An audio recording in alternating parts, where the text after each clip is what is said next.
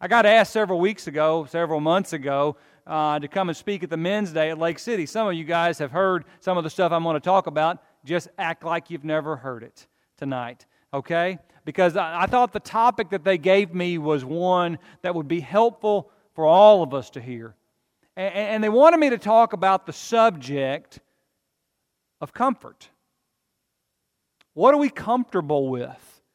Are, are we ever willing to step outside the boat to be uncomfortable? You know, one of those things in our world today is that the idea of being uncomfortable, it's kind of like a trump card that we play in a card game, right? Miss Hazel, I know you, I know you guys like to play cards. Uh, you know, T- Tony, you guys like to play cards. Whenever somebody has a trump card, that's they throw that down and there's nothing you can do, right? They, they have won because they've played the trump card. Well, one of the great trump cards in our world today, even more so today than it has ever been, is, is this, this tiny little phrase that makes me uncomfortable. You had anybody say that to you? Maybe they've said those words. Maybe they've just gotten the idea across to you. But, but once they have said that, then you are to back away and, and not say anything in response. Because the worst thing we could ever do is to make someone uncomfortable. I don't know why I'm leaning forward. I got a mic right on my mouth. The first time I ever I ever came across this, I was a very young preacher, and in our congregation, I mean, we, we got to the end of services, and who was, whoever was up there making the announcements, they would just call on somebody to, to lead the prayer. And I'd witnessed this for several months. And, you know, it's, you know and as, as we close, Don, you'll lead us in a, in a closing prayer, or, or you know, uh, we go around the room, whoever would lead us in a closing prayer. And I, once I finally got into that position, I kind of got to know people's names a little bit. I will never forget that I was standing up front. I was giving the announcements, announced what the closing song was. And then I said, and Brother Larry will lead us in a closing prayer. And I will never forget this that he stood there and he goes,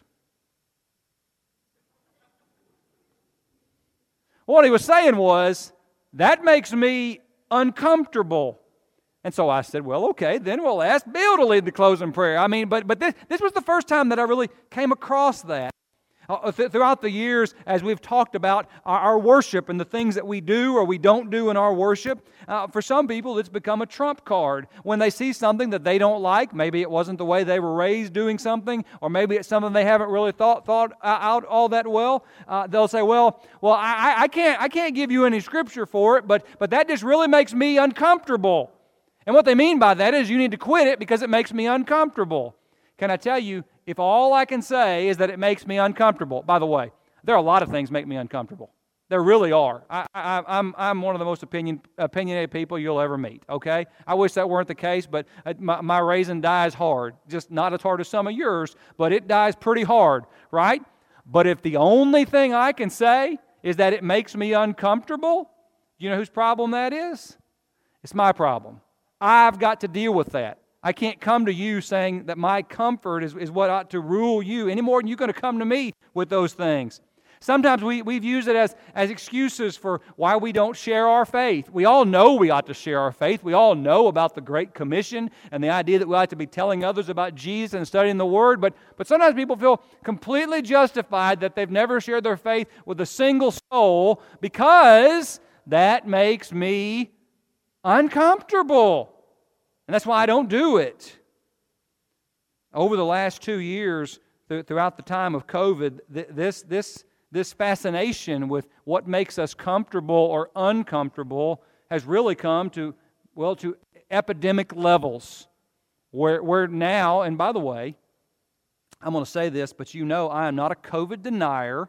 Uh, I have been over backwards to accommodate and to walk with people. There are still reasons that people aren't here today. Real reasons. I get that. But I'm going to say that in our culture today, people are doing what they want to do. And if they don't really want to do something, we have a trump card. That makes me uncomfortable. I've seen almost everything in society that has been dismissed with just those short little words. You take that, that's not just in the world, that's in the church. That's in the church. There are brethren, there are brethren who have not set foot inside a church building in the last two years, not because they're going to die when they come here, not because they have legitimate medical reasons, but because, and you will ask them, it makes me uncomfortable. It's a trump card. Is it okay for us to be uncomfortable? I looked up a definition of what it means to be uncomfortable, and, and I think the best I could come up with is just the idea that there's something that needs to be done.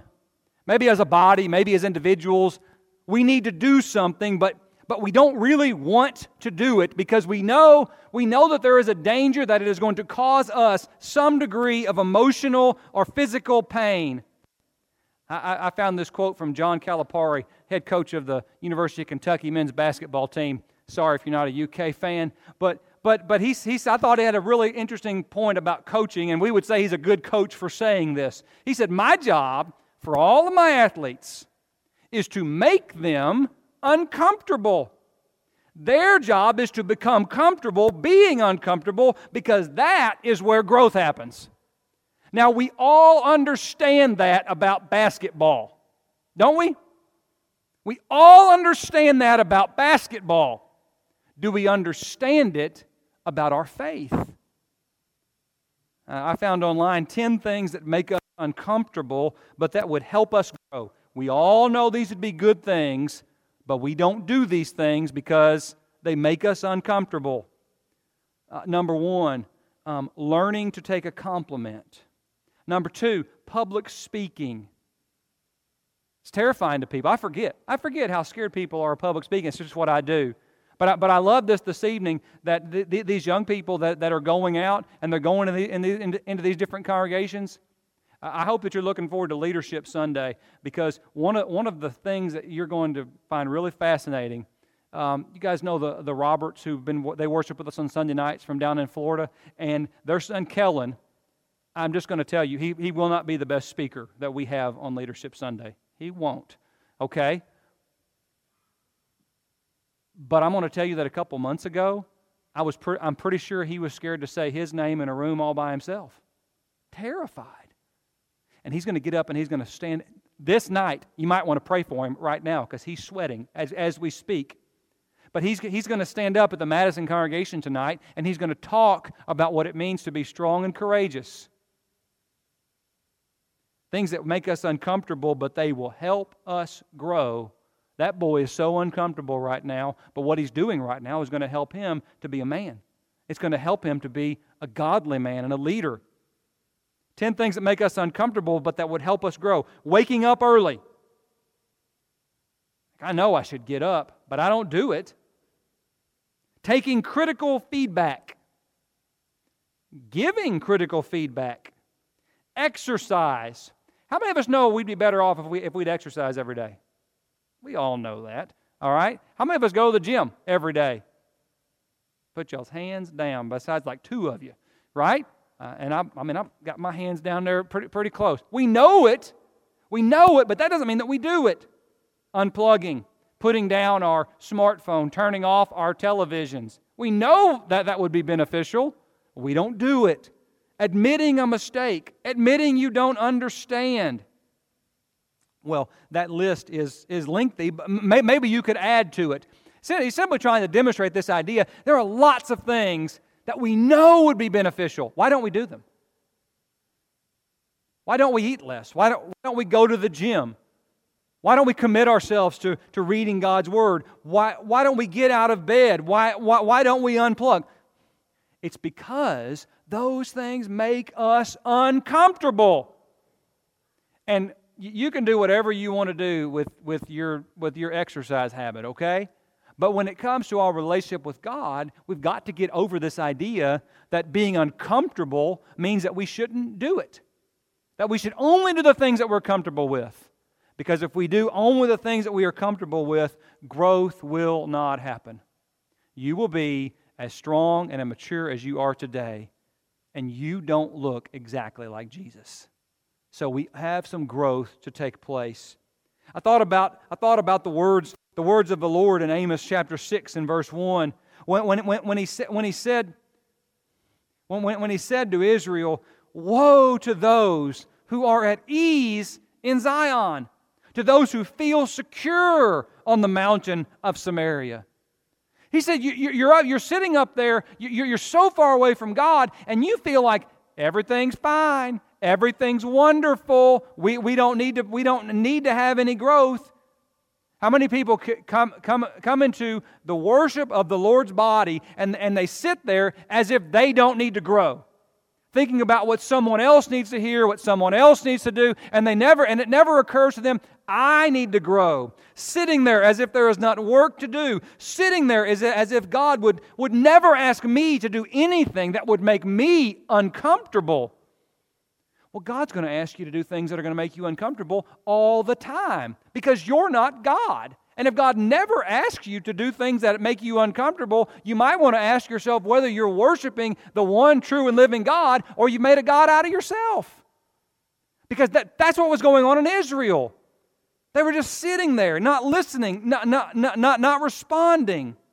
For my thoughts, they are not your thoughts. Neither are my ways your ways, declares the Lord. As for the heavens are higher than the earth, so are my ways higher than your ways, and my thoughts than your thoughts.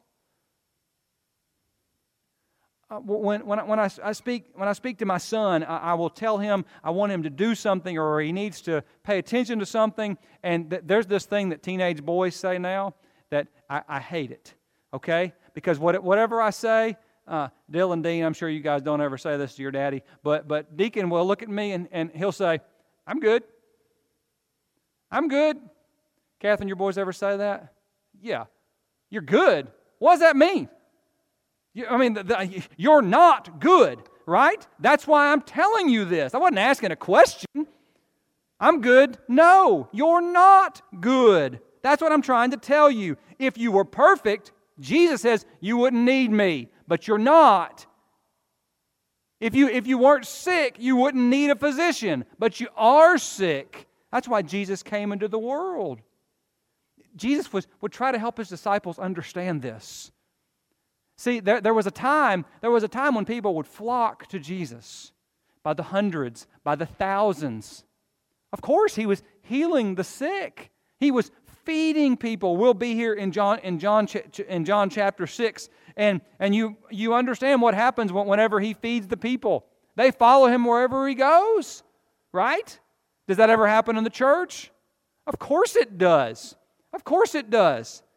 In John, in John chapter 6, verses 60 62, the, the text says, Jesus is talking to the people. Matter of fact, he actually says the only reason you're here is because you want something to eat, right? But if you want to follow me, you're going to have to eat my flesh and drink my blood. And we'll, we'll unpack that on Sunday morning in a couple of weeks. But he says, when his disciples heard it, they said, this is a hard saying. Who can listen to this? See, Jesus said some things that were hard to hear. But Jesus, knowing in himself that his disciples were grumbling about this, right? We have this teaching, and maybe it's come forth in a Bible class, maybe it's come forth in a sermon, and it's challenged us. And we talk to everybody about it except for the people we need to be talking about it because it's hard. It's difficult. It's actually calling on me to make a change. But Jesus knew. And he said to them, Do you take offense at this? Then what if you were to see the Son of Man ascending to where he was before? So when, when Jesus would, would say these things, when Jesus would challenge his followers, he wasn't trying to be a jerk. Now, some people, some people can be jerks in the name of the Lord. Okay? I, I truly, be, I truly believe that. You, you've seen that. Maybe, maybe you've been that on, on, on occasion. That's not what Jesus is. Jesus is saying these things with, with the right motives and in the right way and at, and at the right time. But they're grumbling, well, well who, who does he think he is? And Jesus just looks at them, and if I could paraphrase what he's saying, is that if you can't listen to this, if, if this makes you so uncomfortable that, that, that you're grumbling amongst yourself, then, then what, what are you going to do? What are you going to do when real difficulty comes? I, I think this is one thing as we deal with COVID in the church that, that has just exposed our weakness. For years and years and years, we have been the people that, that, that, have, said, that have said, listen, we'll, we'll die. We'll die for the Lord. And we have turned everything upside down because we don't want to get sick and acted like dying is the very worst thing that could ever happen to us. I don't want anybody to die. I'm not trying to get anybody sick. Uh, none of that, okay? We've had that conversation. But I'm just telling us over these last two years, I have not looked out amongst the body and said, we will stand and have our, have our heads cut off before, before we'll back down or compromise. I haven't seen it. I think that's what Jesus is saying. We've, we've seen COVID bring churches to its knees. Not, not just in regards to the sickness, what's happened in churches? Congregations have divided. Have they not? We've done very well with COVID, intentionally and with a lot of work from, uh, from, from our leadership. We've done very well with it, but don't think we haven't had our issues. Congregations have divided. People have gotten ugly. Saints have stopped assembling for years. That makes me uncomfortable. Well, it makes me uncomfortable too. But do, do you not think that those things are going to have a far greater impact on the generations to come? We, we have our school teachers who are worried. All of our school teachers, they will tell you about this great concern of what, of what is going to be the result of children missing a year of, of education. And rightfully so. You talk to my wife, she'll, she'll tell you about, about some, some of the classes, they're just behind. They've missed that time that, that they can't get back, right? And it shows in the work that they're able to perform. If it didn't show, you might ask what they were doing in the first place, right? But if we're concerned about our children and their education in school, what do you think is going to be the result of that spiritually? What's going to be the result when we have young people, when we have young people who, who, who have not been in a Bible class in years? Where, where, we, where we have young people who have not engaged, who have not engaged in fellowship of the body. This is not just about young people, by the way, but what do you think is going to happen? You know what's going to happen. You know the impact that's going to be there. And the question that Jesus is asking so if, if, this is, if this is what this has done to us, then what are we going to do when real persecution comes? I think these are very real questions. There are many things that are going to make me uncomfortable, but I must persevere in those things. And this, the text says in John 6, verse 66, after this, many of his disciples turned back and no longer walked with him. Does that ever happen? It made me so mad what he said. It made me so mad, I'm never coming back. I can give you a list of people that say they will never set foot in a church building again and they will attach my name to it. I'm not proud of that list. Okay? It's not, it's not, a, it's not a fair list. It's not, I'm not bragging about that. I'm just telling you I've been, on the, I've been on the receiving end of some of that. And I've lost a lot of sleep over those things, trying to understand what could I do, what should I do, what needs to be done. But I'm going to tell you, these people turned away because, because they said, that's too hard. That is too hard for me to listen to. And the question for us is what are we going to do? What are we going, what are we going to do when our heart is cut? Not cut by some malicious individual, but what about when it's cut by the Word of God? You have that example in Acts chapter 2, and they were cut to the heart, and 3,000 souls were baptized into Christ. You, you make yourself over to Acts, Acts chapter 7, and Stephen preaches the gospel, and they're cut to the heart, and they pick up stones and they throw them at his head until he's dead because they want to shut him up. The question becomes how are we going to respond? Because the gospel is going to make us uncomfortable. If it's not making us uncomfortable, we must question whether it's the message of God. In Matthew chapter 19, Jesus gives his teaching on the sermon uh, on the sermon on he gives his teaching on marriage and divorce and remarriage. You want to stir up a hornet's nest? Go ahead. You start preaching on Matthew 19, 9. But whatever you want to do with it, look at the response.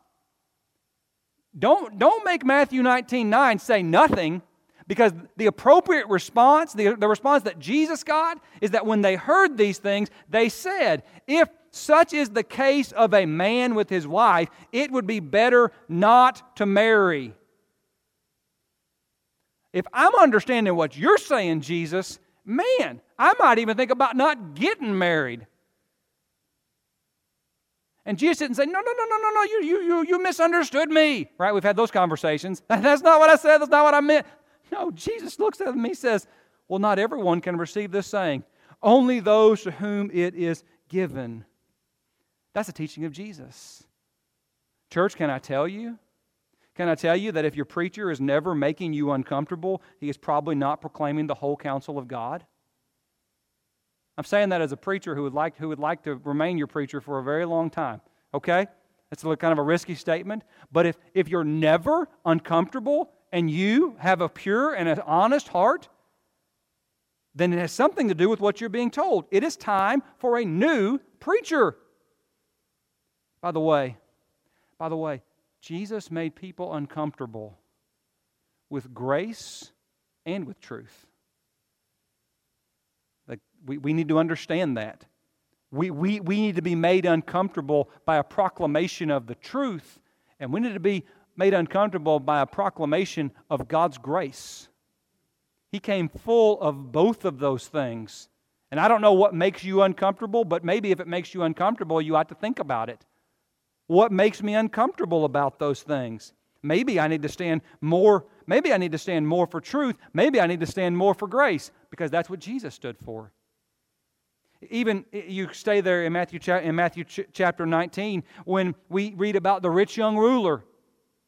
And the text says, you remember, he told the rich young ruler, Well, what must I do to inherit eternal life? Keep the law. I've kept the law. Well, here's what I want you to do go out and, go out and sell everything that you have and give it to the poor. Yeah. That's a big deal. Uh, nobody in this room has ever done that.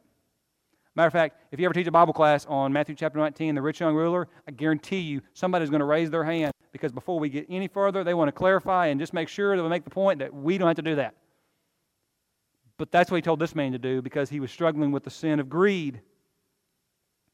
And the text says, when the young man heard this, he went away sorrowful, for he had great possessions. He didn't say, Man, I finally got it figured out. You told me what to do, and now all I got to do is do it. He knew exactly what he needed to do. He was cut to the heart, but he was not willing to be changed by the word. He was not willing to be changed by the word. Jesus looks at us in the places that we need to grow the great the most, and he challenges us to be changed by the word of God. We, we, we, I've got more to talk about. If you were there at Lake City, y'all know I, I did a little speed preaching there, and I've tried to slow this down a little bit. But, but I, want I want you to know, I want you to know that there are things about the Word of God, the holy Word of God, they're going to make us uncomfortable. And that's okay. We should expect to be uncomfortable.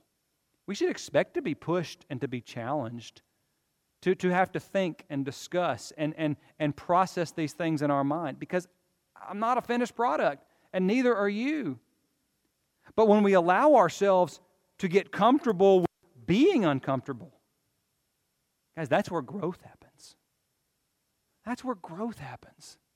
That's where, that's where a young man who's scared to death to say his own name in a room by himself all of a sudden is standing up in front of people, leading them in a proclamation of God's word. That's where a man who's, who's, who's set in the background, who's set in the background, all of a sudden says, No, I'm going to be, I'm going to be a leader in my family. You think that's not uncomfortable? You think that's not uncomfortable if you haven't led your family in, in, all, in all your life on the first night that you stand up and say, We're going to read our Bible together? Of course it is. To have conversations in your home and with your family. There are things that are going to make us uncomfortable. Some stuff doesn't make me uncomfortable. Okay? There's probably some stuff that makes you uncomfortable, doesn't make me uncomfortable. But all of us find ourselves falling short and being pressured by the Word of God. Woe to those who are at ease in Zion. Do not be satisfied with where you are today. It's one of the great things about growth in Christ. I, I don't know I don't know what Uh, 50 year old Wes looks like. I mean, a little more gray hair and whatnot. But, but you know, I'm excited. I'm excited that the Lord gives me another decade in, in, in this world. Okay, six years, I'll fess up. If He gives me another six years in this world, I'm excited about that because I know that 30 year old Wes had no idea what 40 year old Wes would look like. There's growth that has taken place I didn't even know was possible. I thought I was pretty good. And compared to some, I guess it was. But compared to Jesus, compared to the cross, oh, we have so far to go. I, I, I want to be spurred on by that. Let it make me uncomfortable so that I can one day be comfortable. I don't know if you guys listened to Dave Ramsey when we were in Tennessee. Uh, a lot of people were big Dave Ramsey fans, and he would have this line uh, about about cutting debt out of our lives and not spending money we don't have. I've listened some, not enough, but but but he would always have this line that, that we have to live like no one else so that one day we can live like no one else. He's saying that I have to, I'm going to deny myself today so that one day I won't have to deny myself. Now, he's talking about money, but I think that's a pretty relevant spiritual principle. I want to be made uncomfortable by the Word and the will of God today so that one day, one day I'll be comfortable when He returns. Because there are going to be a whole lot of people that are uncomfortable when Jesus comes back. I don't want to be one of them. I want to be one of those that rejoices when He returns. I want to be one that can pray for His coming.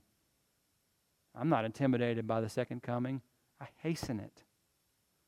Only if I'm uncomfortable in this world. Well, probably launched off a thousand discussions tonight. Maybe some things for you to think about, for you to talk about. I would welcome those things. But can I tell you, if you're here tonight and you're not a Christian, if you're here tonight and you've never been baptized to have your sins washed away, you ought to be uncomfortable. I don't apologize for that.